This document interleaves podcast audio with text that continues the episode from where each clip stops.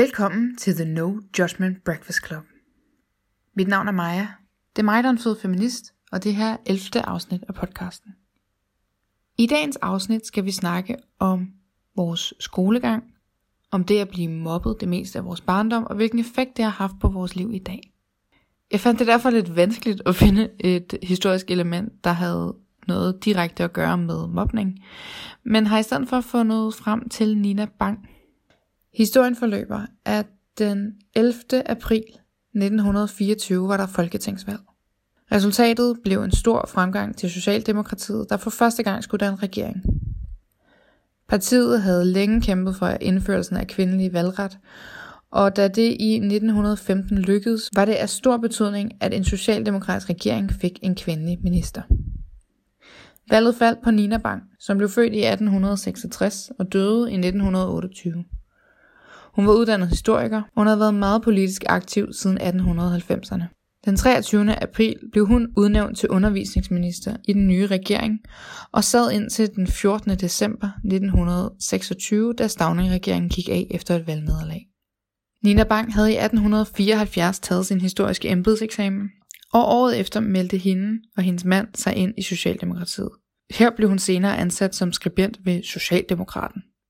Hun skrev blandt andet om udenrigspolitik og om arbejderklassens livsvilkår, hvor særligt arbejderklassens kvinder optog hende. I 1903 blev Nina Bang indvalgt i Socialdemokratiets hovedbestyrelse, og fra 1913 til 17 sad hun i borgerrepræsentationen i København. I 1918 blev hun valgt til landstinget, og da Socialdemokratiet dannede regering i 24, blev hun altså udnævnt undervisningsminister.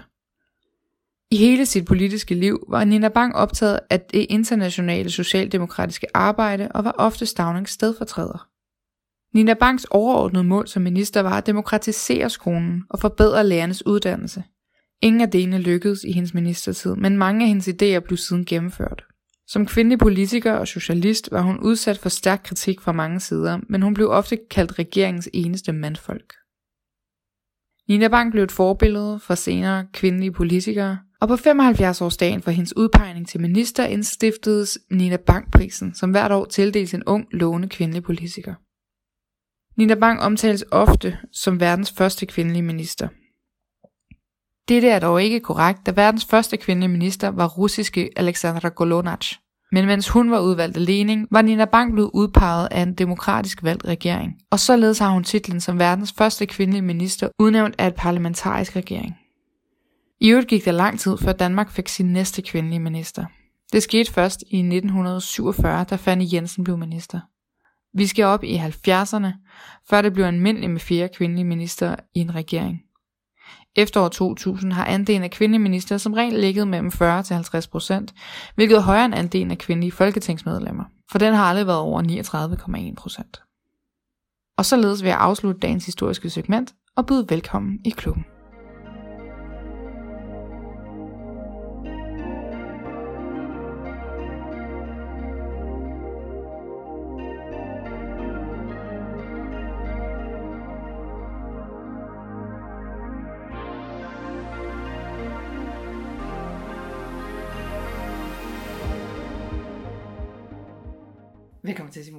Tak. Og skål. Skål! I rosévin. Mm. Anden flaske. Jamen, det er så lækkert. Vi skal jo snakke om alle de hårde ting, alle de dybe emner, så det, jeg tænker, det er godt lige at have lidt, uh, Lidt at køre på, ja, lidt guidance her. så vi kan holde modet oppe. Men først skal du have dig klubnavn. ja. Og øh, det har vi valgt. Jeg har valgt. Det skal være øh, mit, mit dåbsnavn for min svigerfamilie, som er Rosemone. Fordi jeg elsker rosé, og Mone indgår i mit navn. Fantastisk. Så det er bare fantastisk. det, er, det er skønt. Ja, Det, godt navn. det er det, du hedder. Og vi drikker rosé nu, så det er, Det er perfekt. vi kører bare et tema her. Ja. hvis, øh, hvis du ikke var lalopæn i forvejen, så kan det godt være lidt, øh, lidt vin hjælper på det. Ja. Som jo er noget med, at det er svært at sprogspasser. på Ja, godt sprogspasser, dansk. ja. Men øh, i dag, der tænkte jeg, at vi skulle snakke om det her med mobning og selvtillid og lidt om forældre, hvis vi, hvis vi når derhen, øh, og hvordan det ligesom har betydning for, hvad, hvad vi er i, i voksenlivet. Ja. Og det er noget, vi begge to kender ret meget til. Ja, det har vi god erfaring med, desværre. Ja. Dårlig erfaring. Ja, eller ja, det var det med en god og en dårlig erfaring. Super god erfaring. Ja. Øhm, så, hvis du vil fortælle mig lidt om, øh, hvordan det har været for dig at gå i skole. Ja. Jeg øh, startede i en skole nede i Klippinge, som er en lille bitte bondeby. Øhm, og derfor jeg tænker jeg, det også er meget det, det bare præg af, at det var en skole, der måske ikke havde de bedste tilsyn, og så meget tilsyn med, og derfor havde den generelt bare overhovedet ikke øh, fokus på hverken læring eller, eller trivsel. Øh, vi fik ikke engang lektier for, altså vi lærte. Da jeg startede i 5. klasse, der vidste jeg ikke engang, at ordet komme var med to M'er. Altså, Okay, vi lærte nada. Det lyder måske også skole.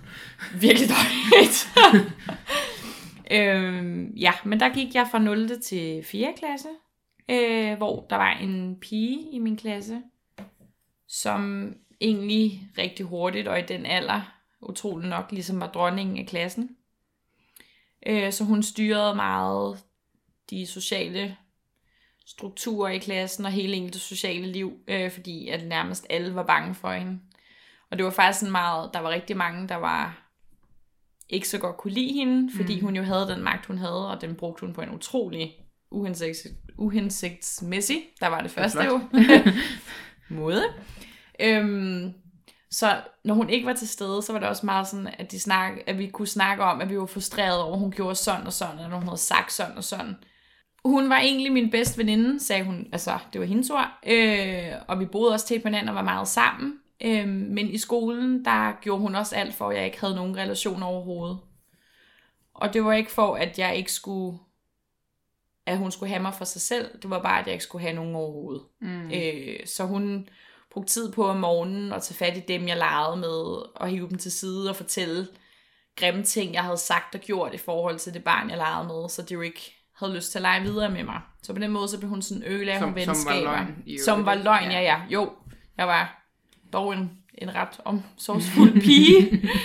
øh, så hun fyldte dem med løgnhistorier, så de ikke havde lyst til at være sammen med mig. Og det gjorde hun hver morgen. Og hun ødelagde et venskab, jeg havde til en pige, øh, som var mega værdifuld. Vi var sammen hver dag i skolen, vi var sammen hver dag efter skole, vi havde det sindssygt godt. Men det gjorde så, at jeg startede til børnepsykolog, øh, fordi at jeg havde fået den selvopfattelse af, at det var mig, der var noget galt med, at jeg var underlig eller forkert. Hmm. Øh, og jeg kan, Det, det er jo meget klassisk, tænker jeg. Ja. At, øh, når man bliver mobbet, så tænker man, hvad har jeg gjort, som er galt? Mm. Altså, hvorfor fortjener jeg det her? præcis. Og så begynder man at lede efter fejl i sig selv, ikke? jo, lige Så- præcis. Det gjorde jeg i hvert fald selv rigtig meget. Ja. Det gør man også, ja, selvom man har en, der står klokkeklart, og, og det, der giver problemet, og man egentlig godt kan se det, men alligevel så Ja. tænker man, ej, det er nok, Men det er nok mig. mig? ja, Ja. det er nok en grund til, at det er mig, Ja. det går ud over. Det må nok være fordi, at jeg er lidt dum. De ord, man nu har. Ja. For, for mig var det, at øh, jeg var nok grim, eller jeg gik i det forkerte tøj, eller det var fordi, jeg var et eller andet, ikke? Altså, Jo. Så, ja. Ja, jeg kan ikke huske, hvad det var, der gjorde, at jeg følte mig forkert. Altså, jeg kan ikke huske, hvad for nogle tanker, der lå bag, andet end at jeg var forkert. Mm. Og så kom du til børnepsykolog. Ja. Som hjælp. Det ved jeg ikke. Jeg kan ikke, jeg kan ikke huske min tid hos børnepsykologen overhovedet. Jeg kan kun huske, at jeg tegnede et, en tegning af en papegøje, der sad i et bur og sagde, at det var sådan, jeg følte, jeg havde det. Wow. Øh, men jeg kan slet ikke huske, at jeg har gået til psykolog, og jeg kan slet ikke huske, om det har haft en virkning. Nej. Øh, Det, det, jeg har også sådan år af mit liv, jeg har mistet fra min hukommelse. Ja. Sådan, øh, det, det er tit sådan det der med, at øh, folk fortæller en anden historie om, da de var et eller andet, ikke? Øhm, og jeg, dem, dem kan jeg også, men det er sådan noget fra omkring sådan noget 6-7 år, og så hopper det til en, til en 12-13 eller sådan noget.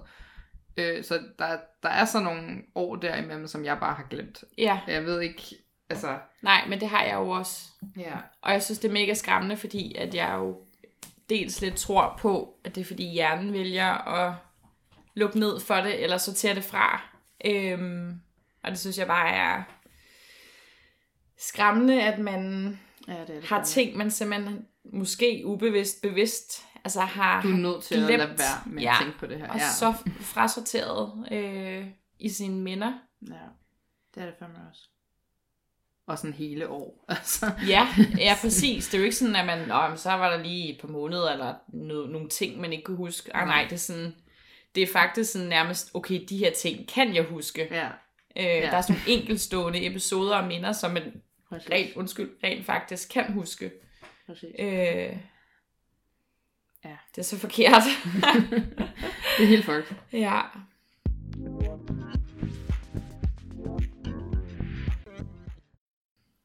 Men øh, så flyttede I. ja, så flyttede vi til Roskilde, mine forældre og jeg, og jeg startede i skole der. Mm. En privat skole, så det var I bare... fjerde eller op til femte? Eller? Det var i 5. klasse. Vi. Okay. flyttede faktisk først til Roskilde i 6. klasse, øh, så vi pendlede ret meget. Okay. Eller ikke ret meget, vi pendlede det første år. Ja. Øhm, og det var en privat skole, så der var mega høje krav, og der var sindssygt mange, altså fuldstændig sindssygt mange lektier. Og det var sådan noget med, at hvis du Det var havde... du slet ikke vant til. Overhovedet ikke. Og hvis du havde fejl i dine lektier fra foregående dag, skulle du rette dem og lave oveni Hold de andre, man havde fået. Det var fuldstændig vanvittigt. Det var lidt noget Ej, men- andet, end det du lige har fortalt om. Fuldstændig. øhm, og så brugte vi også en time hver vej, hver dag og sådan noget, så dagene var bare, altså, Ja, lange dage. du lange. Men jeg lærte noget af det. Det var Mm. godt, altså det var super godt, for ellers så ved jeg sgu ikke nærmest, Nej. hvor jeg havde været fagligt Nej, i dag, nej. vel? Øhm, så det var jo rigtig godt. Og øh, der havde jeg også en underlig veninde-relation til en, en pige. Øh, vi havde faktisk lidt sådan en trekantsdrama, øh, mig og to piger. Mm. Men i hvert fald hende den ene pige, hun havde det svært, og hun kunne forstå slet ikke, hvordan gode relationer eller venskaber skulle være, og hun løj rigtig meget, og skulle vælge mellem mig og hende den anden veninde. Jeg kan huske, der var en dag, hun havde kom og fortalt, at hendes mor og far havde sagt, at nu skulle hun vælge mellem mig og den anden veninde, fordi der trekantsdrama var simpelthen blevet for meget. Men hun ville ikke sige, hvem det var. Så det måtte vi jo sådan gætte os til, og jeg kunne jo godt mærke, at hun så den dag ignorerede mig rigtig meget, ja. og så havde meget kontakt til den anden. Ja. Øh, så det var sådan noget underligt noget. Altså, ja. Øh, der var egentlig ikke så meget mobning i det, men det var bare igen også bare en mega usund relation. Ja, ja, ja. Øhm, og så havde jeg noget mobning for drengene, øh, fordi de havde en, det er svært, når man ikke må sætte navn på, ikke? Ja, ja. En anden dreng, som de mobbede rigtig meget, som jeg tog mig af øh, og var sød ved. Øhm, og der går lidt tid, og så har vi en lidt uheldig episode, hvor han stikker mig en lussing, ham, Mm. den mobbede dreng. ja. Og det render jeg jo til rektoren og fortæller, og ja, det er lidt dramaros, sikkert. Øh, og drengen bliver så smidt ud fra skolen.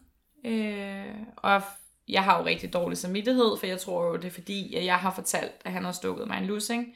Men for så at vide, at, at han, der har været rigtig mange ubehagelige øh, og uheldige episoder med ham. Øh, Det var ikke kun.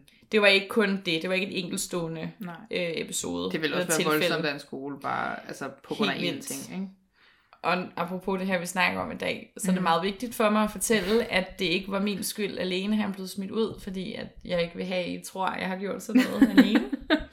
Men det kommer vi til at snakke mere om. ja, øh, nå. Men i hvert fald, sommer som af, øh, det gjorde så, at drengene nu synes, det var mega synd, at ham, de har rent og mobbet i 100 år, nu var blevet smidt ud, og det var jo min skyld, så nu var det mig, de mobbede. Ja. Øh, så det brugte Så det var sådan pludselig på. vendte hele klassen, eller hele drengegruppen Ja, i hvert fald, faktisk. sammen mod dig. Jo, for jeg havde det faktisk rigtig godt med drengene, eller sådan fint. Ja. Øh, jeg har, ja, øh, men så vendte det der. Lige indtil en af dem blev hammer forelsket i mig, og så vendte pænt meget. Mm. Så blev Så du var jeg accepteret igen. Best friends med drengene, Ja. ja. og så gad jeg ikke pigerne. det var også det, alt dramaet var jo. det var det nemlig, og det orkede jeg simpelthen ikke. Nej. Det havde jeg fået nok af. Men jeg tror faktisk, selvom jeg også siger tidligere her, at børnepsykologen ikke havde hjulpet mig, og jeg ikke kan huske noget, så har jeg alligevel haft en mega selvtillid. Øh, altid, Mm. faktisk. Og jeg kan også huske, at der var en gang, at jeg sagde i folkeskolen med hende pigen der, der var rigtig strid og styrede alt det sociale og sådan noget. Øh, der havde vi sådan en hund, som vores, øh, hvor vi satte os i en rundkreds, og så den, der havde hunden, kunne Mm. dele sine følelser og Ja. tanker og sådan noget. Så har de gjort Øh, noget for trivselen. Ja, Altså, ikke der meget. skete bare ikke mere ud over nej, nej, det, vel? Nej, nej, men hunden. hunden. øhm, og der var så en dag, jeg kan huske, at jeg sidder, og så siger, jeg kan tydeligt huske det, jeg får hunden der, og så siger jeg, jeg synes ikke, at A ja. er særlig sød ved mig. Og så alle i klassen er bare sådan, nej! Og hun begynder sådan at smågræde lidt, fordi det er jo mega synd for hende, og alle Ja. rotter sig bare rundt om hende, og holder om hende mod mig, og bare sådan, åh nej, og det er da bare ikke rigtigt, og bare sådan virkelig holder med hende, ja. Og trøster hende, og jeg bare huske, jeg sad bare og tænkte, okay, Men vi har lige så haft en samtale om, at, Ja. at vi ikke kan lide hende. præcis, og jeg havde jo Det er en veninder, enorm magt at have, var. Mega. Og jeg havde jo veninder, sådan, når vi var sammen, snakkede vi om, okay, nu skulle vi ikke lade hende have den her magt mere, og hvis hun kom og sagde noget, så ville vi sige, jeg ved, du lyver og sådan noget. Mm. Der var ingen, der holdt det. Mm. Lige så snart hun var til stede. Åh, vil du ikke være min kæreste? Åh, nej, det er ikke rigtigt. Altså, det, var- der var jeg den faktisk den eneste, som jeg husker det, mm. der kunne, kunne sige, jeg synes faktisk ikke, du er sød ved mig, eller jeg synes faktisk, det er et problem. Det er ret stærkt. Og det havde jeg også med op i den anden folkeskole. Altså, det var også derfor, jeg turde sætte mig mod, okay, det lyder sådan lidt, men altså, tage mig af ham, der blev mobbet, Ja, for at sætte mig imod, fordi jeg synes, de var nogle røvhuller. Ja. Det, man kan ikke være det bekendt. det er rigtigt. Jeg har også altid øh, været den der, der, der tog mig af dem, som ikke kunne Ja, klare det selv. ikke? Præcis. Og det kan jo være en, en måske psykologer eller noget. Ja. Det kan jo også være en udrustning, man får. Mm. Igen med den der med retfærdighedssansen. Ja. At man helt fra start oplever det selv, og synes, det er mega ubehageligt og uretfærdigt. Mm. og så vil man gerne beskytte. Men det er jo stadigvæk også en risiko for, at man så bliver hævet med i den. er For hvis det. du beskytter en, der bliver mobbet, så er der rigtig stor ja. chance for, at du bliver mobbet med jo. ja, rigtig meget. Børn er... Børn er fucked. Ja, ja, det ved jeg. Ja, det skal jeg jo passe på, hvad jeg siger. Som pædagog.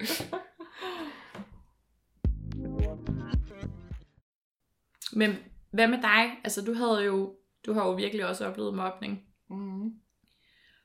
Ja, det er sjovt, for jeg har haft mange forskellige former for mobning. Ja. Jeg er aldrig blevet slået, eller sådan. Det, er ikke, det har ikke været fysisk. Nej. Øhm, Nej. men jeg har prøvet, hvor at, jeg har faktisk prøvet nogen, der har kastet sten efter mig. Men det er sådan noget andet. Men jeg har prøvet, øhm, og det startede allerede i børnehaven, så altså det, er, det har været altid på en eller anden måde. Øhm, I starten var det meget sådan, øh, de ældre børn, at det var, øhm, det var de store drenge, som på en eller anden måde fik, altså, jeg ved ikke hvordan, hvordan eller hvad, men jeg kan bare huske, at jeg synes, det var ubehageligt, når de sådan henvendte sig til mig. Ja. Øhm, og jeg, jeg kan ikke, det er sådan svært at forklare, hvad de sagde og hvad de gjorde, men jeg kan bare huske, at jeg, jeg synes, det var en trone, altså sådan, det var ubehageligt. Det her, har det været den der måde, folk, hvor de har sådan en, en underlagt ubehagelighed eller ondskabs... Ja, altså man kan fornemme, de, de er ikke ude på noget rart lige nu. Nej, lige præcis. og det kan være, at de bare har kaldt mit navn en hel masse, eller sådan noget, Ja. men jeg har bare kunne mærke, at hvis jeg gik derover, så ville det ikke blive godt. Nej. Øhm, Ej, hvor utrygt. Ja, meget. Øh, så det, det var lidt sådan, det startede. Og de her drenge, de fulgte jo bare med over i skolen, ikke? Øhm, så de var der altid. Og så øh, fra min egen klasse oplevede jeg så, at øh, jeg mere og mere blev isoleret. Øh, jeg havde et par rigtig gode veninder, som jeg havde fra børnehaven af, og som jeg bare holdt fast i. Øhm, og i 3. klasse kom der så en ny pige ind i klassen, som der ikke var nogen, der havde lyst til at snakke med. Og så er vi tilbage i den der med, så tager jeg mig af den, Ja. ikke? Øhm, Ja. Så begyndte jeg at snakke med hende. Og i at, i at jeg gjorde det, så forsvandt de der andre to, jeg så havde haft et venskab til. Øhm, så var det ligesom hende og mig. øhm, Hvorfor, øh, ved du, hvorfor de andre ikke bare tog hende med ind? Altså, at du så blev isoleret i stedet for, Ja, at de trak altså- hende med ind sammen med dig. jeg har en teori. Hun var tyk. Øhm, Ja, man kan ikke se det, men jeg ruller øjne. Ja. øh, men men Ja. som jeg sagde i sidste afsnit, så har min mor altid været tyk, og det har ikke været, jeg har ikke været, jeg er ikke bange for folk, der, altså sådan, jeg ved godt, at folk er rare mennesker, så jeg var bare ligeglad, jo. Så legede jeg med hende. Øhm, jeg ved ikke, om det er derfor, det kan jeg jo ikke sige, men det var fra, hvor jeg står, og det er den eneste grund i hvert fald. Og det var der også, da hun så begyndte at, så flyttede de lidt længere væk, og så begyndte hun at cykle til og fra, og begyndte at tabe sig. Og det er jo måske også altså så har hun fået mere selvtillid, så hun ja. har måske været mere tilbøjelig til at gå hen og spørge de andre, om hun måtte være med, eller sådan. Men, ja. men det var der i, at hun tabte sig, at jeg også mistede hende som veninde. Okay. Øhm, Ej, hvor og interessant. så, så stod jeg pludselig alene, ikke? Jo. Øhm, så jeg havde ligesom taget hende ind, og pludselig så var hun også væk. Og jeg kan huske sådan en, en episode, hvor jeg, jeg har lagt mærke til, at hun snakker meget med en af dem øh, og de har åbenbart været sammen, eller, eller så går jeg hen og spørger, om jeg må være med, og så siger de nej. Og det var min gamle, hende, hende den gode veninde, ikke? Så det er sådan... Altså bare den mega svigt. Ja, helt vildt. Øhm, så, og det var så der omkring femte, og så gik det helt galt i 6. klasse. Øhm, men omkring femte, der begyndte jeg sådan at kigge rundt og lægge mærke til, at jeg er meget alene. Ja. Øhm, og det er egentlig den værste mobning, jeg har været. Altså, den der med ikke at blive talt Nej. til mobning. Den der med ikke at findes-agtigt. Jeg tror også, jeg tror, der er mange, der har, og det er måske også det, der kan have været med hende, den nye pige. Ja. Jeg tror godt, det kan have lidt sådan en, øh, hvad hedder det der, øh, en ond cirkel. Hvis der er en, der er lidt isoleret, eller ikke rigtig passer ind, Mm. at så bliver de lidt den mærkelige, Mm. isolerede. Ja. Så ligesom om, så, fordi, så bliver det ligesom pålagt, jamen, så må de også være sådan lidt underlige, eller Ja. så hun render også der for sig selv, nu sidder hun derovre alene. Ja. Altså bliver det sådan lidt ond cirkel, at jo mere isoleret du bliver, jo mere mærkelig bliver du også. Ja, ja, ja. Det ved Det altså, kan jeg sagtens også, altså, men også fordi, at øhm, ja, det blev jo ligesom værre og værre, og jeg begyndte at, og så gik jeg også hjem og spiste, og jeg, altså, og så tog jeg på, og så blev det jo pludselig min grund for, at de ikke ville snakke med mig, og alle de her Ja. ting. Øhm, og på et tidspunkt, der har, jeg, øh, der har jeg det så dårligt, så jeg sidder og forestiller mig, at hvordan jeg kan hænge mig selv, og sådan nogle ting. Hvor gammel var du der? Det var i 6. klasse, der er jeg 12. Jamen altså, Ja. øh, Ja. og jeg øhm, sidder derhjemme, og øh, det, er, meget- altså, det er de der minder, de der enkelte minder, man har, der bare står så tydeligt i ens Ja. hukommelse. Ikke? Jeg har grædt hele dagen. Jeg har taget tidligt hjem. Og så har jeg fået den her tanke om, at nu, nu jeg vil ikke det her mere. Jeg, jeg, hver dag, der tager jeg tidligt hjem fra skole, fordi jeg kan ikke holde ud hvert år. nej. Øhm. Men skulle da alligevel også du stå op og gøre det, Ja, ja. og prøver Ja. igen hver Ja. dag, mand. Øhm, og så er jeg taget er jeg taget hjem, og jeg kan huske, det er sikkert ikke den samme dag, men, men jeg kan bare huske, at fordi jeg skulle jo op til rektor og ringe hjem til min mor hver dag og sige, jeg har det dårligt, jeg vil gerne hjem. Det var sådan en regel, at du måtte ikke bare tage hjem. Selvom jeg boede lige ved siden af skolen, så skulle jeg fortælle Ja. min mor hver dag, jeg vil gerne hjem. Og rektor. Ja, Må jeg skide smide et meget ind, øh, lige spørgsmål ind her? Det er flot formuleret. ja. Øh, og du må godt vente med at svare med på det, men jeg tænker bare, hvor var lærerne, og hvor var rektoren? Var der ikke nogen, der reagerede på det her? At du gik hjem jo- før tid hver dag og Det er sådan jo noget? det, der er så sindssygt. Øhm, men historien fortsætter. Ja, Så, jeg venter, jeg er bare, nødt til lige ja, at skyde ind. Øhm, og der er nemlig en af dagene, hvor jeg ringer hjem til min mor, og hun siger ikke så meget, hun siger bare, er du sikker på, at du er okay, Maja? Fordi det er Nå. hver dag jo. Ikke? Og Ja. jeg bliver bare ved med at sige, ja, jeg har det fint, jeg har det bare dårligt. Jeg bliver ved med at benægte, at der er noget galt. Jeg, jeg var rigtig god til at holde det hemmeligt. Øhm, bilder ind. og det tror jeg faktisk, jeg var, fordi at, at det har jeg Det fået er at vide, børn. det har jeg fået at vide senere, at sådan, hvorfor fanden sagde du ikke noget? Altså fordi, ja. Vil det være børn, de er mestre i at skjule ting og indrette sig? Altså, Ja. Men øh, en eller anden dag er jeg taget hjem, og jeg græder, og jeg græder, og jeg græder, og jeg græder hele dagen, fordi at jeg har fået den her tanke om, at jeg kan ikke mere nu. nej. Øh, og grunden til, at jeg græder, er ikke så meget det, at jeg har tænkt mig, at jeg vil dø. Det er mere den her med, at der er nogen, der finder mig. Og det er også derfor, jeg ikke gør det, fordi jeg kan ikke holde tanken ud om, at der er nogen, der skal finde mig Nej. efterfølgende. Og især ikke min mor. Jeg, jeg kan huske, og det er meget tydelige billeder i mit hoved af, sådan, jeg forestiller mig min begravelse. Og jeg forestiller, altså sådan, Ej, det, det er meget sådan... Ej, tænk at have sådan nogle tanker som det, det er ret 12-årig. sindssygt. Øhm, men jeg er i hvert fald rimelig grædfærdig. Øh, og så kommer min mor hjem, og så... Jeg fortæller hende ikke, at det er det, jeg har tænkt. Jeg fortæller hende bare, at øhm, jeg har det ikke så godt over i skolen. Nej. det er sådan de ord, der lige kommer Også ud. for at skåne mor. Ja, Ja. præcis. Nu vi snakket lidt om, om børneroller i dag, men det der Ja. stille barn, ikke? Der, er fandme, Præcis. der er ikke noget galt med mig, jeg har det fint. Det er ikke mig, der hvis Nej. Jeg skaber ikke problemer. Nej, det er uh, nej. ikke ja, jeg har, jeg har det. Det Jeg har det så fint. Uh. har det ikke så godt. Nej. så. Øhm, og så sker der nemlig noget, fordi så tager min mor jo så fat i skolen. Ja, og det skulle da... Ja.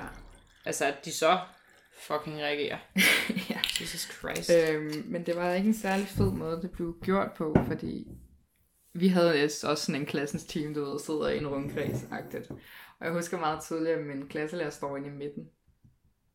Og jeg kan ikke huske, hvordan han når hen til at være i det, i den stemning. Men på et tidspunkt, han siger et eller andet med, at vi skal, vi skal alle sammen have det godt i klassen. Og så er der en, der siger, det har vi da også. Og så, ja, så udbryder han sådan, han, han næsten råber, jeg vil ikke have, der går en her i klassen, som går hjem hver dag med hovedpine, fordi hun ikke kan holde ud at være her. Okay, en af... Ja, Okay. jeg var meget udpeget, Ja. yeah. og alle ved godt, hvem vi snakker Ja, om. ikke? selvfølgelig. Og jeg sad bare, du ved, kiggede på mine hænder og kunne ikke finde ud af at være i det. Øhm, man kunne måske godt have ønsket, at jeg ikke var en del af den team. så de havde sendt mig ud Ja, eller at de havde eller snakket, eller de havde taget sådan emnet mobning og trivsel sådan helt generelt. Ja, jeg ved ikke. Hvordan er vi sammen? Hvad gør ondt? Altså, Ja. for de kunne få en, en ja. fornemmelse for, og en, nu kan jeg ikke komme på ordet, øh, Jamen, det er bare, at, at man åbner emnet lidt op på, Ja, på en anden måde, ikke? så det præcis. ikke bliver så personligt. Men og så de kan få en, en, en viden min, min tanke er, at de jo, altså også lærerne, de har jo gjort, hvad de kunne. Altså, altså Mm. det må man jo håbe, ikke? Ja, Øhm, vi kender kun en snas af deres beslutninger, og vi må håbe, at de stole på, at de har valgt at gøre det, de mener er Ja. bedst. Selvom vi ikke kan se det lige i den snas, vi har. Mm-hmm. Men, Vi mener det rigtig meget lige i den situation her. Uh, åh, ja. oh, for fanden. Men øhm, så kan jeg huske, og jeg ved, jeg tror ikke, det er noget, jeg har fået, altså det er jo ikke nogen, der har sagt til mig, men jeg har nok overhørt nogen, der sagde, at deres mor havde bedt hende om at lege mere med mig, eller sådan Altså det var sådan, ja. nu skal vi have Maja inkluderet i klassen, så nu må du lige tage dig sammen. Det må være dit ansvar. Eller sådan, der er, der er et andet barn, der ligesom har fået det at vide fra deres forældre. Ikke? Men har det ikke også føles som om, at så skulle de inkludere Maja, fordi de skulle... Ja, præcis. Det Og ikke bliver jo fordi- en tvang. Det er jo ikke, fordi de har Nej. lyst til det. Så jeg, jeg ved jo godt, hvad der foregår. Jeg er rimelig sådan, øh, hvad hedder det, sådan noget, følelsesmæssigt intelligent. Jeg kan da godt regne ud, hvad der sker. Øhm, så det var lidt lort. og jeg, jeg husker, at jeg på et tidspunkt inviterede en, en pige hjem til mig. Og det var den samme pige nemlig. Ja. Øhm, og hun siger ja, og vi øh, er sammen eller leger sammen, hvad man nu gør på det her tidspunkt i 6. klasse. Øhm, og jeg synes, det var fint, agtigt. Og, øhm, og så tror jeg et par dage efter, så spørger jeg hende, om hun ikke vil med mig hjem igen. Og så siger hun bare nej. Mm. Det var bare, der var ikke så meget der, det var bare nej. så ja, det er fint, de prøver, men ja, og det er jo heller ikke deres ansvar. Det er også sådan en, hvor, hvor ligger ansvaret så? Fordi de skal jo heller ikke være sammen med mig, hvis de ikke vil. Men fuck, det var bare, det var lort. Jamen, jeg tænker sådan lidt... Tænk hvis nu... Altså, jeg tænker, der kan være for mig, hvis vi sætter det meget sort op, Ja. altså sådan to ting, der gør sig gældende her. Enten har pigen tænkt, hende Maja, hende gider jeg ikke være sammen med, for vi klikker bare ikke. Mm. Eller også, så har hun måske også synes, det har været meget hyggeligt, men at hun har været i en gruppepres for de andre, Om, at hun har været sammen med ikke. hende Maja der, Ja, og det var sgu egentlig lidt mærkeligt, og det har måske været til grin. Og så har hun, for at passe ind, ja sagt- det det. ja, det gør jeg heller ikke igen. Nej, det er det. Fordi hun måske ikke har haft den styrke, ryggrad, kan vi kalde det det, Ja, ja, ja. til Jeg at sige, og selvtillid til at sige, ved du hvad, det var faktisk fucking hyggeligt. Ja. Det kan jeg sagtens se. Uden bandordene, fordi vi ikke var så Øh. gamle. men, men det var i 6. klasse. Og på det her tidspunkt, der bliver jeg stadig mobbet af de ældre Ja, det gør jeg så ikke, fordi 6. det var det øverste trin på den første skole, jeg gik på. Men jeg blev faktisk mobbet af dem, der er under mig. I 5. klasse, der er der nogle børn, der, der driller mig. Fuck, hvor vanvittigt. Ja, øh, så det er meget Shit, sådan mand. en, jeg ved ikke, om man kan sige, der er en konsensus på skolen om, Jo, det, må var bare man sådan en kollektiv øh, mobning mod... Ja. Shit. Øhm, en, der stjal min jakke og sådan noget. Jeg kan ikke, ja, det var noget værd lort. Så kom jeg ind på en ny skole i 7. klasse, fordi igen, skolen var ikke længere. Nej. Øhm, og så tænkte jeg, det er en chance for at starte forfra. Ja. No. Øhm, og så kommer jeg så bare til at gå i klasse med en af dem, der har været slemme til at holde mig udenfor. Ja. Øhm, og ret tidligt, i, altså ret hurtigt efter jeg startede i 7. der har vi nemlig om mobning. Øhm, at jeg, nej, vi har ikke om det. Det er fordi, der er en anden, der bliver mobbet øh, og bliver holdt udenfor. Øhm, og hun vælger så til i sidste ende at skifte skole. Men, men jeg kan huske, det var en ret sådan sindssyg oplevelse, fordi at pludselig var jeg på den anden side af det. Pludselig Ja. var det ikke mig, der gik ud over, det var mig, der ligesom var vidne. Ja. Øhm, og jeg, jeg brød sammen i skolen, kan jeg huske. Jeg kan huske, at min lærer kom over og var sådan, hvad sker der? Fordi jeg kunne bare se, det er så pisse svært at ændre det. Ja. Så der kom en eller anden form for, ikke tilgivelse, fordi det er sgu svært, men der kom sådan en eller anden forståelse for, hvorfor at det ikke bare var blevet bedre. altså, ja. fordi det er pisse svært bare lige at, at gøre noget ved. Også, Øhm. eller det ved jeg ikke, om man tænkte, eller man kunne finde ud af i situationen, for det kunne jeg jo helt sikkert heller ikke, men det der med, at det ikke er så, så personligt. Mm. Selvfølgelig er der noget personligt i det, men der er også, ej det lyder sådan lidt, men der er også andre, der bliver mobbet. Det er ikke fordi, man selv kun alene er Ja, man er ikke fucked. eneste det er fordi, man har er omringet af nogle mennesker, som bare ikke kan finde ud af at opføre sig ordentligt, Ja. og ikke ved, hvad fanden det vil sige at være et godt menneske omkring andre. Men i den snak, vi havde om hende, for der var hun nemlig ikke en del af samtalen, der var hun øh, et andet sted, ikke? Så det var resten af klassen, der ligesom var sådan, hvad kan vi gøre? Ja, Øhm, men, men der snakker vi jo også om mobning generelt, som du selv foreslog før. ja, Og der er he- hende, som jeg snakkede om, som jeg havde gået i klasse med på den anden skole, som var slem til at mobbe mig. Hun rejser sig op, og så siger hun, Jamen, jeg har da mobbet Maja, for eksempel. Og så griner alle i klassen. What? Ja, så bliver det bare sådan en... Nå, hej! Ej, hvor sjovt, det kan har bare, jeg da jeg kan bare så prøvet. tydeligt huske sådan, Nej. og det kender jeg altid, ha ha ha, og så var det sjovt, og så er det fandme svært at komme ind i en klasse. Ej, for fanden, mand. Ja. Og hvad sagde læreren? Kan du huske det? Nej, jeg Nej. kan bare huske den der, jeg har mobbet Maja, og så var det sjovt. Nej. Ja. Øhm, De har tydeligvis intet lært af den informationsteam. det var lort. øh, det var også derfor, hun endte med at skifte skole til sidst. Ikke? Der var jo ikke, det var ikke særlig godt. Øhm, og der gik jeg så ind til 9. sådan lidt svingende i øh, venskaber og sådan noget. Men ja, det var også i den periode, hvor jeg begyndte at få hovedpine. Øhm, jeg fik jo hovedpine ja. hver dag, og det er jo igen kroppen, der bare reagerer og siger... Og det er jo sjovt, fordi det var det, der var min undskyldning, da jeg gik i, i den anden skole. Ikke? Der var det, at jeg har hovedpine, så jeg vil gerne hjem. Pludselig Ja. så var det faktisk Ja. det, ikke? Det er lidt... Ja, det er øh, lidt interessant. det er meget interessant. øhm, Det er meget interessant, ja. ja. øh, så hovedpine og kvalme, det havde jeg hver eneste dag. Og derfor så tog jeg hjem ofte.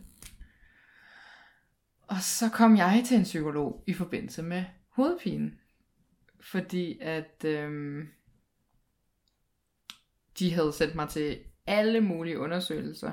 Det er jo ikke meningen, at et barn skal have hovedpine hver eneste dag, så jeg havde råd, altså jeg var råd til øh, MRI-scanning, og jeg havde fået sådan en drone ned mit hoved. boret i hjernen. Præcis. Ej, Åh, i jeg ved det.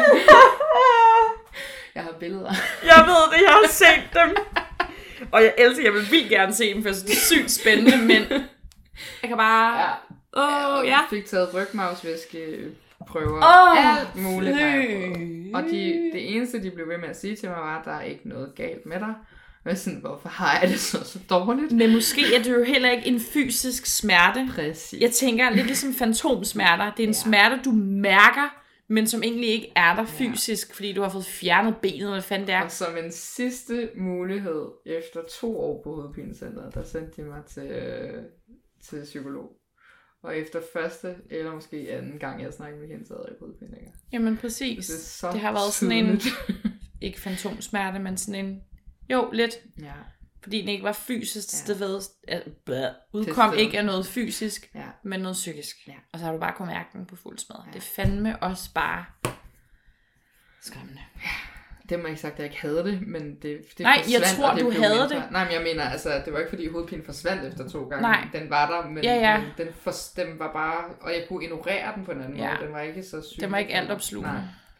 Øh, og det var lige sådan samtidig med, at jeg startede i gymnasiet, hvor vi to mødte hinanden. Ikke? Så, øh, og jeg kan huske, at jeg snakkede Så var med det tømmermandshovedpine, du fik derefter. ja, det gik godt nok amok i gymnasiet. oh my god. Øh, nej, men jeg kan bare huske, at jeg havde en samtale med hende om, hvordan får man venner. Fordi jeg havde ja. jo ingen sociale Nej. kompetencer. Altså, det var der jo ikke nogen, der havde. Nej, du havde ingen erfaring om. Nej, jeg aner får man en god veninde, og så er man sammen med sine gode veninder. Det taler man om. Det gør man sammen. Kan du huske, vi snakkede om det på et tidspunkt i skolen? Jeg tror, vi havde en pause, hvor jeg tegnede og fortalte om et eller andet hul, jeg var nede i. Og... Ja, med stigen, ja hvor du præcis. snakker om, at vi andre var I heroppe, stod deroppe, og, og du jeg skulle på hernede- vej op ad stigen. Ja, Ja, ja, I jeg kunne ikke tydeligt huske. og sådan- Ja, ja. tydeligt huske Det var sådan en tegning, hun havde tegnet for. Ja, nå, men det var i hvert fald... Ja, det er rigtigt. Øhm, og så gik det ligesom bedre derfra. Men øhm, Det var godt, vi fandt hinanden. ja, det var...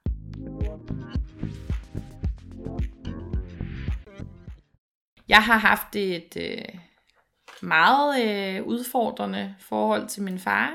Der har været præget meget øh, vrede fra hans side. Og gjort, at jeg egentlig også meget har følt mig forkert og ikke okay. Og til tider kunne jeg have haft følelsen, kan jeg stadig have om tvivlen, om han elsker mig. Det svinger meget. Men jeg havde en samtale med min kæreste, øh, hvis far døde af kræft, da han var 15 år. Og som han havde et rigtig godt forhold til. Normalt forhold til. øh, og da vi startede op, så læssede jeg jo lidt ud med mine daddy issues og følelser omkring det, og usikkerheder. Og når vi havde været sammen med ham, havde jeg tit nogle ting, jeg sådan skulle ud med, fordi det triggede mig. Ja. Øhm, og min kæreste Anders, han kunne jo ikke helt se det. For han havde jo ikke den der baggrundsviden. Jeg havde ikke fortalt så meget endnu. Så han kendte jo ikke mine triggerpunkter. Nej, nej, Og nej. han kunne ikke forstå, hvorfor tingene triggede mig. Og der kan jeg huske, der var en dag, han sagde til mig, fordi han var uvidende. han sagde til mig, i det mindste har du en far. Mm. Da jeg sad og fortalte, at jeg var vred over noget. Og det var netop den der, jo jo, jeg blev virkelig sur, kan jeg huske. Og fik lidt dårlig samvittighed. Ja, ja, ja. Men jeg blev virkelig sur, for jeg havde det bare sådan, det kan godt være, at han er min far af blod, eller at det er ens moster, eller mor, eller tante, eller søster, whatever, i de her lidt svære familierelationer. Det kan godt være, at det er kød og blod. Men man skal bare heller ikke finde sig i, at blive behandlet rigtig, rigtig dårligt. Nej. Bare fordi, i gåsøjne, bare fordi, at At det er der er noget DNA i Nej, en. nej. Øh, man vælger ikke selv sine familiemedlemmer. Jeg tænker, man kan ikke altid vide, om ens fars faster er ens yndlings, eller hvad. Altså, Ja. det er også okay. Så det er bare igen det der med, at, at man bare heller ikke skal finde sig i alt, bare fordi en person er noget for en. Mm. Jeg kan huske, vi havde en samtale i, i gymnasiet, hvor at jeg begyndte at få problemer med min far. Øhm, hvor, fordi jeg har haft en periode i mit liv, hvor jeg ikke snakkede med min far. Ja. Og samtalen gik nemlig på sådan, øh, i virkeligheden ville jeg hellere have, at der var sket et uheld, og han ikke var der. Fordi så var det i mindst ikke et aktivt valg, der han havde taget, ikke? Altså, Ja, det fandme også. Ja, det er jo for langt ud, at man har det sådan, men det er fordi, den på en eller anden måde er nemmere og samvittighedsløs, ikke? ja, Eller samvittighedsfri, eller hvad den ja hedder. men, men Uden samvittighed. Ja. Men jeg kan bare huske den der med, at, at hellere, øh, at det bliver taget fra dig, end at du bliver valgt fra. Ja, Stor forskel. ja, der er en rigtig stor forskel. Ja. Øh, men det er jo, det var Men- egentlig også det, vi skulle snakke om, det her med, øhm, øh, hvad, hvad indflydelse af det, alt det der, vi har været igennem med de her mobningsting og sådan noget. Så hvad hvis, det så har af indflydelse på, hvordan vi har det i dag med, Ja. med mennesker og med relationer og sådan noget. Og vi har snart brugt al tiden, tror jeg. Ja. Det bliver et meget langt afsnit, det her. Så må jeg klippe lidt fra. Ja, ja, det er rigtigt. Hvad har mobning og følelser af at føle sig forkert og ikke noget værd og svigt fra de allernærmeste hos en, der bare burde synes, man er skøn. Når dem, der burde elske os, måske ikke gør det så meget, som vi gerne vil have det. Ja. Og en af de ting, som du i hvert fald har snakket meget om, er den her følelse af, øh, den her frygt for, kan folk nu lide mig? Ja, Og det er de meget små ting, der skal til, før at du bliver bange for, Nå, så, for, så røg de sgu. Nu kan de ikke lide mig mere. Nu Nej. synes de, jeg er fucking nederen. Ja. Ja, Vil du fortælle lidt om det? jeg vil tro. Ja, jeg har... Jeg er generelt rigtig, rigtig bange for, at folk ikke kan lide mig. Øh, og det er egentlig lidt underligt, fordi jeg er jo et enormt socialt menneske, og jeg får energi af at være sammen med andre mennesker, og jeg kan have den vildeste selvtillid, og synes, jeg er for lækker og skøn og alt muligt. Og så alligevel, så kommer den der, men de kan nok ikke lide dig. øh, En onde stemme. den onde stemme, og den har jeg rigtig meget. Øh, ja, Kan du komme med et åndssvagt eksempel? jeg kan komme med et rigtig åndssvagt eksempel. øhm, min mor, hun har en hund. Og øh, min hund, nej, min mors hund, Sophie, hun elsker Anders. Det gør alle dyr hunden. Han er et meget, meget kærligt menneske, som er sindssygt vældigt, og som, Og som elsker dyr. elsker dyr og elsker alle. Øh, så, og han er et kæmpe legebarn også. Så ham og Sophie, hendes mors hund, de er jo bare like this, siger jeg, og fletter fingrene. Fingre. Ja. Øh, de leger altid sammen, har det godt, uha, og øh, så sidder vi derhjemme en dag, og så siger min, og man kan jo diskutere, hvor fin en kommentar, man synes, den var, han kom med. Men Sofie, hun er helt over hos ham, og skal nusse og alt muligt, og så kigger han på mig og siger, ej skat, se, Sofie kan meget bedre lide mig end dig. og igen, man kan jo diskutere, hvorvidt man synes, det er en, en god kommentar at komme med. Men øh, det, der sker, det er, at øh, i stedet for, at jeg som mange andre tænker, jeg bare vil tænke, nå ja, hunden synes, du er skøn, og kan lidt bedre lide dig end mig, at det er en hund. Det, der bare skete for mig med mit følelsesregister, det er, at jeg blev meget ulykkelig. øh, Ej, det er ikke sjovt, men nej, jo, men det er jo faktisk, for det er jo sådan lidt Det er tragikomisk. ja. Og jeg vidste jo godt selv, at det var helt åndssvagt. Men jeg blev faktisk ret ked af det, og jeg, elsker havde det der, bare når sådan... man bare registrerer sig selv, det her er dumt, Ja. men man kan ikke stoppe Du er det. mærkelig lige nu, ikke? Ja, præcis. Og, og det er jo ikke sådan, at jeg så tænker, Nå, det er fordi hunden lidt bedre kan lide ham. De har en lidt bedre relation, end jeg har til hunden, hvilket jeg jo godt ved. Men så bliver det bare til, så er det fordi hun ikke kan lide mig. Så det er ikke det, er ikke det her mellemstadie, lidt Nej. bedre, det er bare slet ikke. Så kan hun bare ikke lide mig. Så kan hun bare meget bedre lide Anders end mig. Og så er jeg bare pff, lort værd, ikke? Så jeg blev jo fucking negativ og prøver at skjule det. Og da vi kører hjem, jeg har en meget, meget sød og opmærksom kæreste, så jeg kan, og desværre kan jeg ikke skjule noget for ham. Så det vi kører hjem derfra, så siger han, skal jeg være der galt? Jeg kan mærke, at der er noget, der trykker dig. Og jeg er sådan, nej, der er ikke noget. Der er intet galt, og han bliver ved. Og jeg må også sige til ham, okay, du kommer til at synes, det her det virker fuldstændig vanvittigt. Men jeg blev rigtig ked af, at du sagde, at Sofie bedre kunne lide dig end mig.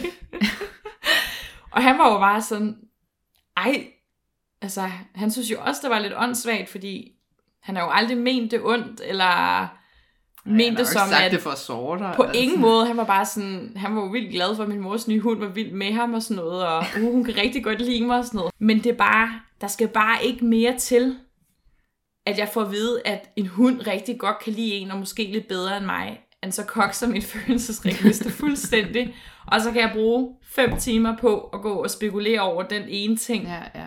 og have det voldnederen over det. Ja, men det er jo ikke, fordi du har også fort- det er jo ikke kun dyr, prøver jeg at Nej, sige. nej. Du har jo også fortalt, hvordan øh, det har taget dig, hvad siger du, to og et halvt år, før du havde tillid til, at din kæreste faktisk ville være sammen med dig. Og Ja. ja. gik lige om lidt, fordi du skældte ud over en karklud, eller hvad det nu kunne være. Det er rigtigt. Vi har været sammen i tre år nu, ja, og det er nok det inden for det sidste halve år, at jeg for første gang har kunne give slip og overgivet mit hjerte fuldstændig. Ja. Og tænkt, okay, han går nok ikke lige fra mig, eller han stopper ikke pludselig med at elske mig. Og det er altså på trods det er af, altså, selvom jeg snakker om frieri nærmest siden I mødte hinanden. Ja, jeg vil også sige, jeg har altså en kæreste, der er... Undskyld. jeg skulle lige slå en. Ja. Jeg har altså en kæreste, der er den allermest kærlige og anerkendende og bekræftende, som med hele sin krop, sjæl, hud og hår, hver dag. Og det er ikke på den der måde, det siger de bare hver dag, fordi han mener det, jeg kan mærke og se det på ham. Fortæller mig, at han synes, jeg er dejlig, han synes, jeg er smuk, han synes, jeg er skøn, at jeg elsker, eller han elsker mig. Altså, jeg har den mest bekræftende kæreste, og han gør det på den mest perfekte måde, og han gør alt muligt hele tiden for at sætte mig og gøre mig glad, og altså, jeg kan, jeg kan ikke få det sådan mere, du er helt skøn og okay. Og alligevel, så kan jeg brokke mig over, den der karklud der, kan du ikke huske at vride, skylde den op og vride den, og så hænge den over vandhanen, så ikke den ligger og bliver sur. Og så kan han være sådan lidt, jo jo skat, slap nu af. Og så kan jeg være bange for, at nu går han frem, og nu elsker han mig ikke mere, fordi nu har jeg været irriterende, nu har jeg brokket mig over noget. Det er der sikkert nogle kærester, der ikke gør, selvom jeg også godt ved, at det ikke er helt rigtigt. Og jeg kan nogle gange sådan nærmest begynde at græde lidt, fordi jeg sådan tænker, ej, jeg sad, vi kørte hjem her den ene dag, vi havde haft en vild dejlig dag, og vi sidder i bilen, og så sidder jeg og har den der mega taknemmelighedsforelskelsesfølelse Ja, ja, ja, over ham. Og så kommer jeg sådan til at tænke på, hvad hvis han pludselig stopper med at elske mig? og jeg begyndte, jeg kom af ingenting, og jeg begyndte nærmest at græde faktisk i bilen. skrækkeligt. Fordi jeg bare havde sådan, åh oh, nej, tænk hvis nu jeg mister det her fucking gode, og tænk hvis han pludselig bare ikke synes, jeg, at Når man elsker så mere. højt, at man bare er bange for, at Ja. det stopper, ikke? Altså det tager to et halvt år, Åh. før man kan give slip. Ja. Og så selvom man har givet slip, så går man bare og frygter, at åh oh, nej, nu, nu er det slut. Ej, det er skrækkeligt at have det sådan. Ja, det er det. Men, og jeg ved, du har det også meget på samme måde, der man er bange for, at folk ikke kan lide en, og man, Ja, ja. når man så er sammen med nogen, man gerne vil have, så kunne lide en, så bliver man enormt falsk. Altså sætter man sådan en helt falsk øh, maske op, og Ja, ja. personlighed ja. op, fordi de skal, man skal vise, at man egentlig er meget sød og god. Ja, og selvom man er det natur, er nice. ja, så skal man sådan fremprovokere det på en eller anden ja, måde. Ja. Øh, men jeg tænker, at, at det må jo stamme fra, at man har haft en barndom og en, nogle familierelationer, og generelt bare ja, relationer, der har været Mm. mm. præget af, at man ikke har følt sig okay, og man ikke har følt sig elsket eller Mm. værdig. Og hvis dem aller tættest på en ikke elsker en, eller synes, man kan være dum, hvorfor skulle andre så gøre det? ja. Øh, og jeg, Hvis du hele tiden, eller hele dit liv har, har på en eller anden måde indlært, eller har fået at vide, at det er ikke godt nok, det du har at Mhm. give, og at, det, ja, at man ikke bliver accepteret ind i et fællesskab, og alle de her ting, så er det jo den sandhed, man går rundt med, ikke? Jo, lige præcis. Øhm, Hvorfor skulle andre, andre nu så synes, man var Ja, lige skønt? præcis.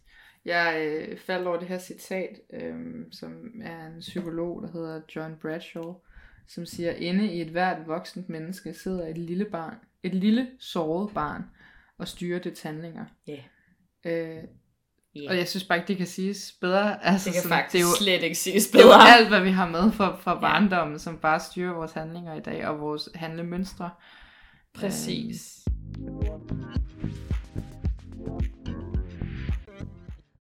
Vi har snakket om de ting, der trigger os, ja, og, eller trigger vores følelsesregister, øh, og som vi også godt ved ikke giver mening. Øh, Mm. Men vi har også haft meget det der med, en ting er, at, at vi er bange for, at andre ikke kan lide en. Øh, jeg har det også meget, som jeg også ved, du har det med. Det Mm. der med, at man er bange for, at andre måske er vrede på en, og så ikke kan lide en. Ja.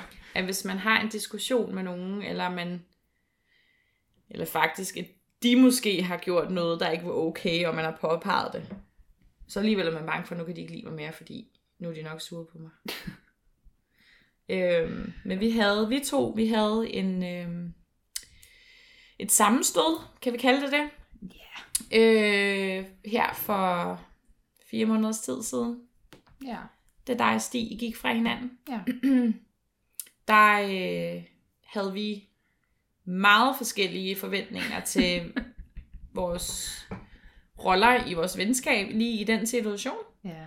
Øh, jeg havde jo troet, jo, du skulle have plads og ville skrive, når du havde brug for det, for at jeg ikke, skulle, for ikke at blive spammet. Mm. Og du havde brug for, at jeg spammede dig.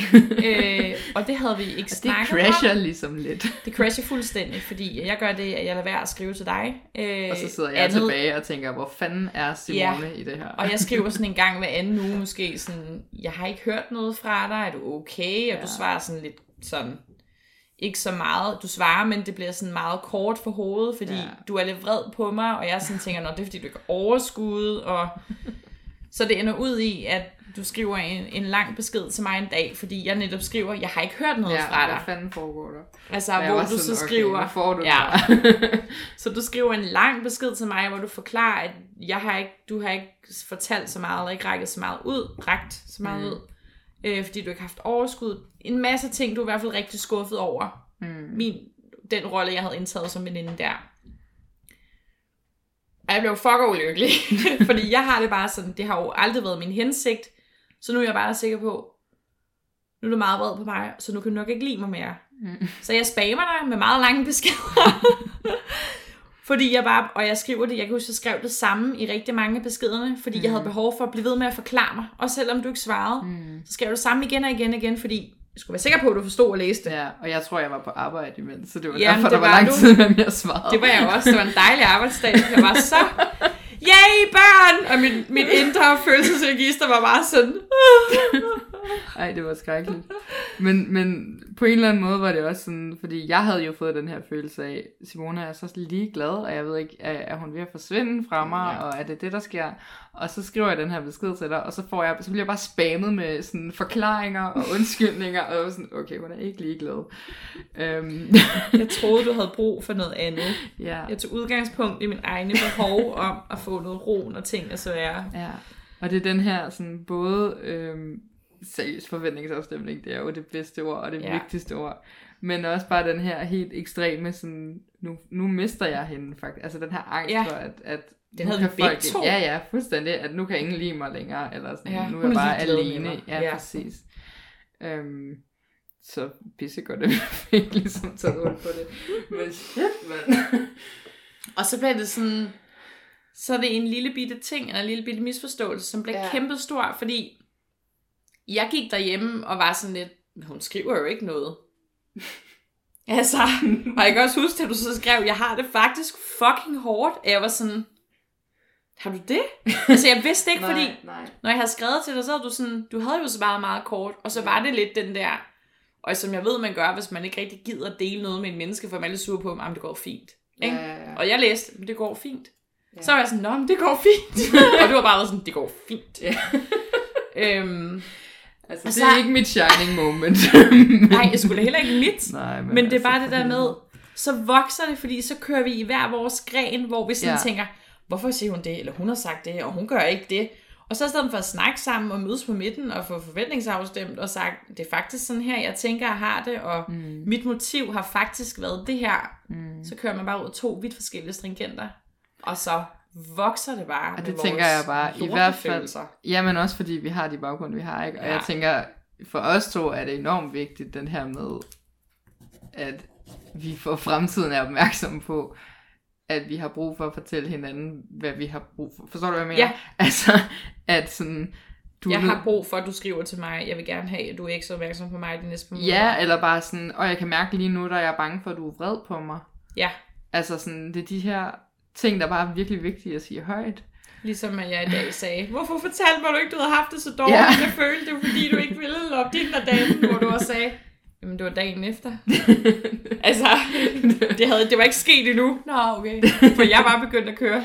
Ja. Det er fordi, du ikke, åh, så er det fordi, Panik, du ikke vil panik. dele sådan nogle ting med Ja. mig mere. Og... Ja. ja. Ja, Ens hoved så- stikker bare så meget af med en. Det er så træls. Suk, altså.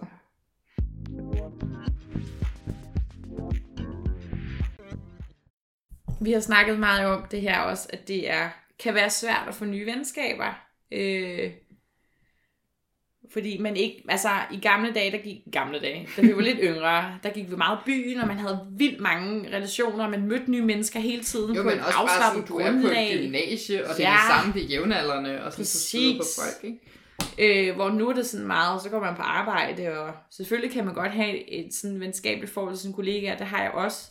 Det er bare ikke på samme måde. Altså, det ved jeg ikke, det bliver bare ikke helt det samme på den der helt tætte måde. Mm, mm. Øh, og noget, jeg, vi også har snakket om og tænkt meget over, det der med, at det kan være rigtig svært med de nye venskaber.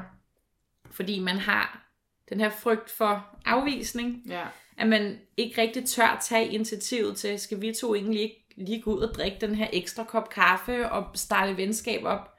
Fordi, hvad hvis nu, at personen ikke gider at være venner med mig, eller ja. ikke kan lide mig, og hvad hvis de kun siger ja til kaffen for at være venlig, og så synes de egentlig, det er rigtig nederen at være sammen med mig, og igen det der min mor har sagt, du bliver nødt til at tage udgangspunkt i, hvad folk de siger.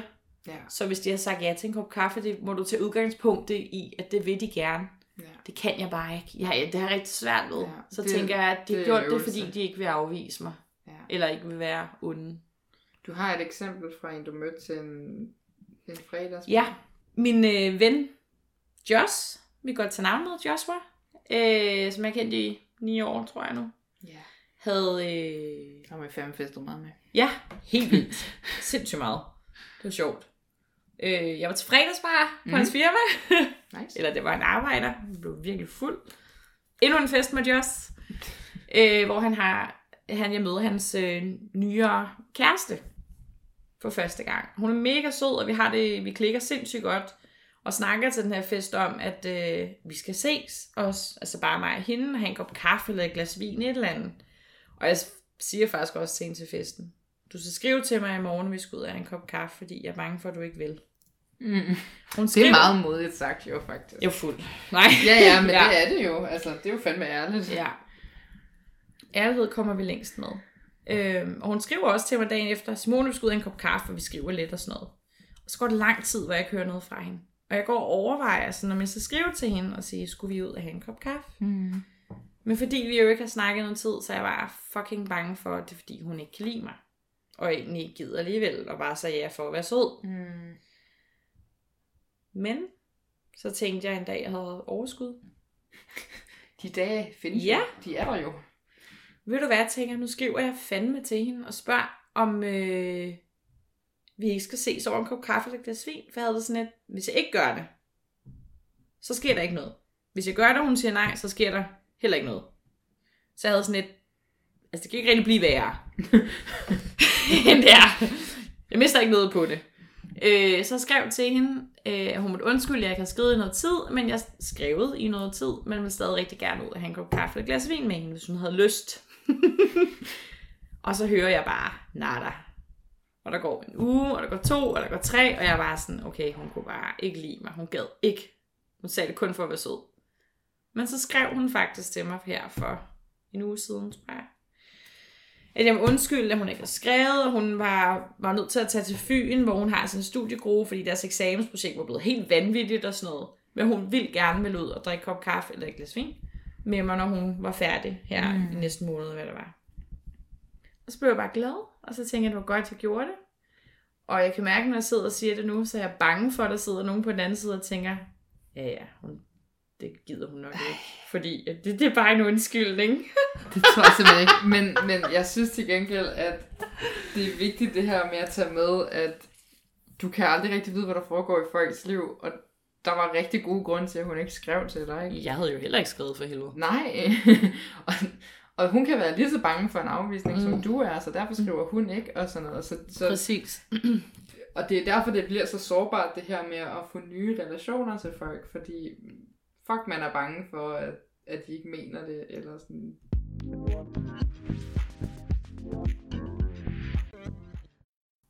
Vi kunne snakke om det her for evigt, Ja. men jeg tænker, vi skal til at runde af. Vi Øh, snakker videre, når vi slukker kameraet. Ja, mikrofonen. Kameraet, ja. ja. Øhm, Det her er også en videofilm. Nej. Øhm, og jeg synes, vi har en ret spændende anbefaling med. Det er egentlig sådan lidt fra dig. Øhm, men det er fordi, du har læst den her bog, Emma Gads Takt og Tone. Tak, der tro. Og du fortalte mig noget ret interessant om den. Øhm, så jeg tænkte, du lige ville gen, genfortælle. Ja, vi anbefaler den her bog, fordi at øh, den er ret sjov at læse.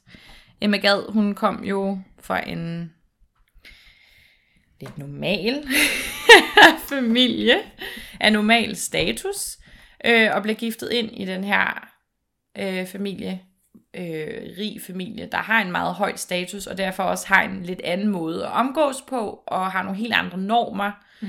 Øh, også derfor hendes bog hedder Takt og tone, hvordan vi omgås. Mm. Og den har hun lavet som en guide til andre øh, kvinder og mennesker, der simpelthen kommer ind i familier, de her højt stillede familier, som en guide til, hvordan skal de, mig selv rigtig meget, drukker ret meget vin, hvordan de skal opføre sig. Ja, Øh, men det synes jeg nemlig er ret fedt, fordi det er sådan en, det er en guide. Altså det er ikke sådan Præcis. en, øh, nu skal du gøre sådan her. Det er mere sådan en, jeg fornemmer, at du måske har brug for hjælp, for det havde jeg. Så her er, hvad jeg har lært. Ikke? og så er det jo sådan en mega tidsmaskine, for den er jo skrevet i 1900-tallet, starten af 1900-tallet.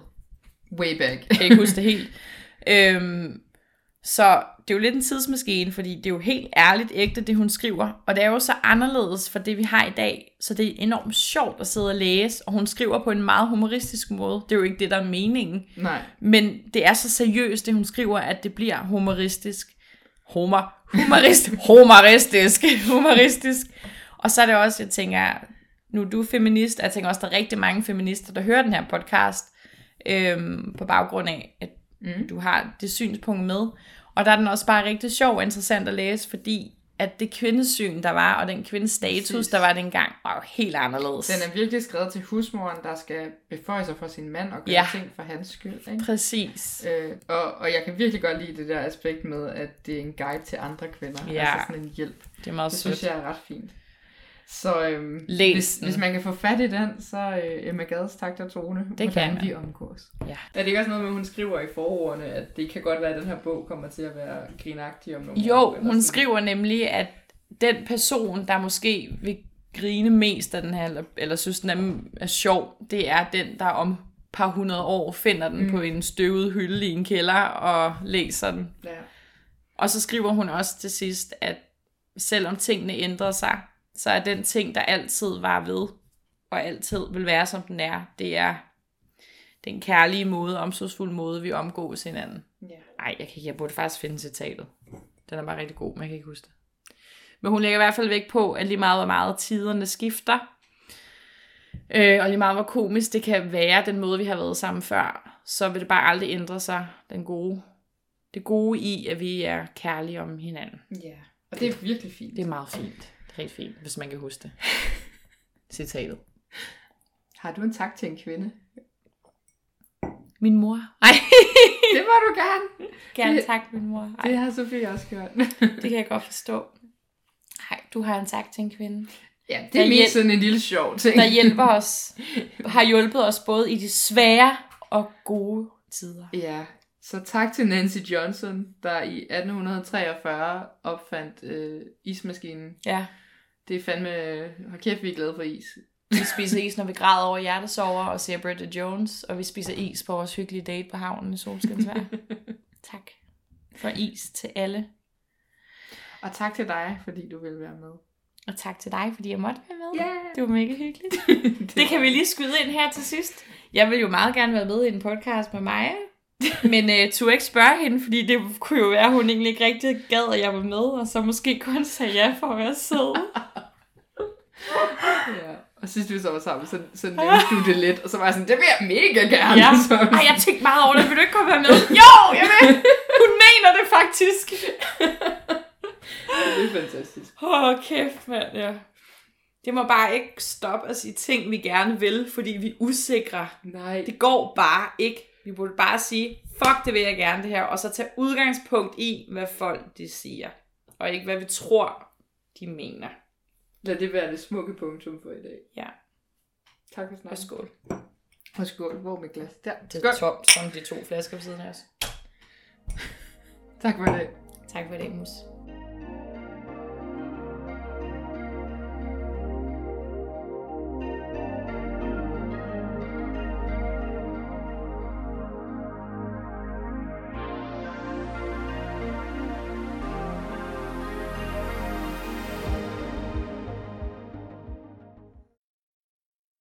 Lyder forkert. Mig er tisse. Jeg hælder bare lige noget.